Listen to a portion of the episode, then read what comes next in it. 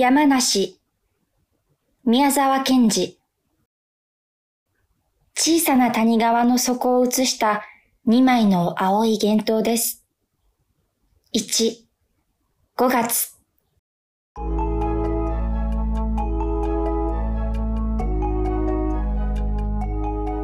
2匹のカニの子供らが青白い水の底で話していました。クラムボンは笑ったよ。クラムボンはカプカプ笑ったよ。クラムボンは跳ねて笑ったよ。クラムボンはカプカプ笑ったよ。上の方や横の方は青く暗く鋼のように見えます。その滑らかな天井をつぶつぶ暗い泡が流れて行きます。クラムボンは笑っていたよ。クラムボンはカプカプ笑ったよ。それなら、なぜクラムボンは笑ったの？知らない。つぶつぶ泡が流れて行きます。カニの子供らも、ポッポッポッと続けて五六粒泡を吐きました。それは揺れながら水銀のように光って斜めに上の方へ登って行きました。ツーと銀の色の腹を翻して一匹の魚が頭の上を過ぎて行きました。クラムボンは死んだよ。クラムボンは殺されたよ。クラムボンは死んでしまったよ。殺されたよ。それなら、なぜ殺された？兄さんのカニは、その右側の4本の足の中の2本を弟の平べったい頭に乗せながら言いました。わからない。魚がまたずーっと戻って下流の方へ行きました。クラムボンは笑ったよ。笑ったにわかにパッと明るくなり、日光の金は夢のように水の中に降ってきました。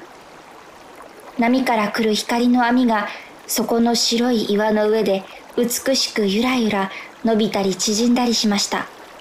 泡や小さなゴミからはまっすぐな影の棒が斜めに水の中に並んで立ちました。魚が今度はそこら中の金の光をまるっきりくちゃくちゃにして、おまけに自分は鉄色に変に底光りして、また紙の方へ登りました。お魚は、なぜ、ああ行ったり来たりするの？弟のカニが眩しそうに目を動かしながら尋ねました。何か悪いことしてるんだよ。取ってるんだよ。取ってるの？うん。そのお魚がまた紙から戻ってきました。今度はゆっくり落ち着いて、ヒレも尾も動かさず、ただ水にだけ流されながら、お口を輪のように丸くしてやってきました。その影は黒く静かに、そこの光の網の上を滑りました。お魚はその時です。にわかに天井に白い泡が立って、青光のまるでギラギラする鉄砲玉のようなものがいきなり飛び込んできました。兄さんのカニは、はっきりとその青いものの先がコンパスのように黒く尖っているのも見ました。と思ううちに、魚の白い腹がギラッと光って一遍翻り、上の方へ登ったようでしたが、それっきりもう、青いものも魚の形も見えず、光の金の網はゆらゆら揺れ、泡はつぶつぶ流れました。二匹はまるで声も出ず居すくまってしまいました。お父さんのカニが出てきました。どうしたい？ブルブル震えているじゃないか。お父さん、今おかしなものが来たよ。どんなもんだ？青くてね、光るんだよ。端がこんなに黒く尖ってるの。それが来たら、お魚が上へ登っていったよ。そいつの目が赤かったかい？わからない。うーん。しかし、そいつは鳥だよ。カワセミと言うんだ。大丈夫だ。安心しろ。俺たちは構わないんだから。お父さん、お魚はどこへ行ったの？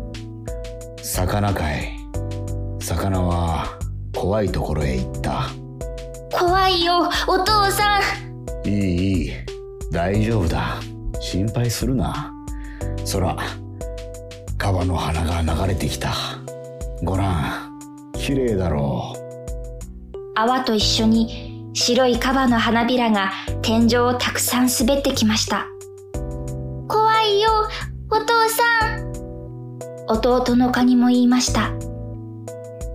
光の網はゆらゆら伸びたり縮んだり、花びらの影は静かに砂を滑りました。2、12月。カニの子供らはもうよほど大きくなり、そこの景色も夏から秋の間にすっかり変わりました。白い柔らかな丸石も転がってき、小さな霧の形の水晶の粒や金雲母のかけらも流れてきて止まりました。その冷たい水の底までラムネの瓶の月光がいっぱいに透き通り、天井では波が青白い火を燃やしたり消したりしているよう、あたりはしんとして、ただいかにも遠くからというように、その波の音が響いてくるだけです。カニの子供らは、あんまり月が明るく水がきれいなので、眠らないで外に出て、しばらく黙って泡を吐いて天井の方を見ていました。やっぱり僕の泡は大きいね。兄さん、わざと大きく吐いてるんだい。僕だってわざとならもっと大きく吐けるよ。吐いてごらん。おや、たったそれっきりだろういいかい？兄さんが吐くから見ておいで。そら。ね大きいだろ？う大きくないや、同じだい。近くだから自分のが大きく見えるんだよ。そんなら一緒に吐いてみよう。いいかい？そらやっぱり僕の方が大きいよ。本当かい？じゃ、もう一つ吐くよ。ダメだい。そんなに伸び上がっては。また、お父さんのカニが出てきました。もう寝ろ寝ろ。遅いぞ。明日、イサドへ連れて行かんぞ。お父さん、僕たちの泡、どっち大きいの？それは、兄さんの方だろう。そうじゃないよ。僕の方大きいんだよ。弟のカニは泣きそうになりました。その時、飛ぶん。黒い丸い大きなものが天井から落ちてずーっと沈んで、また上へ登って行きました。キラキラと金の縁が光りました。カワセミだ子供らのカニは首をすくめて言いました。お父さんのカニは遠眼鏡のような両方の目をあらん限り伸ばして、よくよく見てから言いました。そうじゃない。あれは、山梨だ。流れていくぞ。ついて行ってみよう。ああ、いい匂いだな。なるほど。そこらの月明かりの水の中は山梨のいい匂いでいっぱいでした。三匹はボカボカ流れていく山梨の後を追いました。その横歩きと、そこの黒い三つの影帽子が合わせて六つ踊るようにして山梨の丸い影を追いました。間もなく水はさらさらなり、天井の波はいよいよ青い炎を上げ、山梨は横になって木の枝に引っかかって止まり、その上には月光の虹がもかもか集まりました。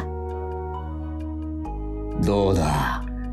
やっぱり山梨だよ。よく熟している。いい匂いだろう。美味しそうだね、お父さん。待て待て。もう二日ばかり待つとね、こいつは下へ沈んでくる。それから一人でに美味しいお酒ができるから。さあ、もう帰って寝よう。おいで。親子のカニは三匹、自分らの穴に帰って行きます。波はいよいよ青白い炎をゆらゆらと上げました。それはまた混合石の粉を吐いているようでした。私の言動はこれでおしまいであります。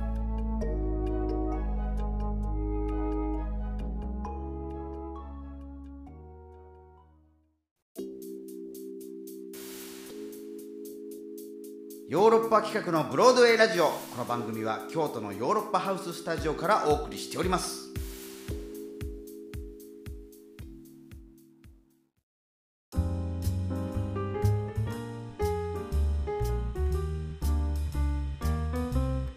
はい、聞いていただきました。あー朗読、読み手は藤谷莉子、えーそして宮沢賢治の山梨をやらせていただきました。これ教科書に載ってるたりするんですよね、結構。そうですね。私も小学生の時に読んだ記憶がありますね。僕全くこれ、僕触れたのが初めてだって、あ、そうなんですか？そう、クラムボンって何？って思ったけど、あれらしいね、これ、この山梨を教師が授業でうまく扱えたら一人前だって言われてるような、なんか、国語の。国語の、なんかそういうか。作品らしいですね、なんかへね。ーうん。なんか絵もすごく綺麗だったように覚えてますね。あの青緑というか。教教科書の？教科書の挿絵がすごく綺麗だったのがちょっと印象深いですね。ううん。ん、でももうこの宮沢賢治の作品は僕もそのたたくさん触れてるわけじゃないけどなんかもう脳内で浮かぶ絵がき綺麗だよねもうね。うん、水彩画みたいなそうそうイメそージが、ううん。ありますね。うねうん。だからこれもなんかちょっとクラムボンってなんだろうとか思いながら。だ音の響きから言ってなんかそういうあぶくとかそういうのシャ,、シャボン玉みたいなこの綺麗にキラキラ光る、うんうん泡をがパチンって弾けて、うん、死んだとか殺されたとかそんな風にうん。言ってんのかなとか、ね。うん、不思議だねなんかこの宮沢賢治の作品っていうのはなんか。いやもう宮沢ワールドというか、ね。うん音の響きがやっぱりそのカプカプ笑ってるとか、何ですか、もかもか集まりましたとかね。なんか不思議な、うんでも、それで、うんそれでしかないような音というか、ねすごく独特ですよね。ぐっと引き込まれますね。うんねえ。もっと味わってみたくなりました、宮沢賢治ですから。あのね、沼ですよさん、こちら、進めていただき、ありがとうございましたあ。りがとうございました。えーもうしばらくこ懲りずに我々はやろうと思っておりますので、えーはい引き続きお付き合いいただけたらと思います。エンディングです。えーお便りの宛先お願いします。はい、いつでもお便りお待ちしております。宛先は全部小文字で europe.broadway.gmail.com ヨーロッパ .broad.gmail.com です。わからなかった方はヨーロッパ企画のホームページをチェックしてください。はい、えー、ポッドキャストでの配信もしてますので、どうぞよろしくお願いします。それではヨーロッパ企画のブロードウェイラジオ、また来週もお楽しみに。さようならさよなら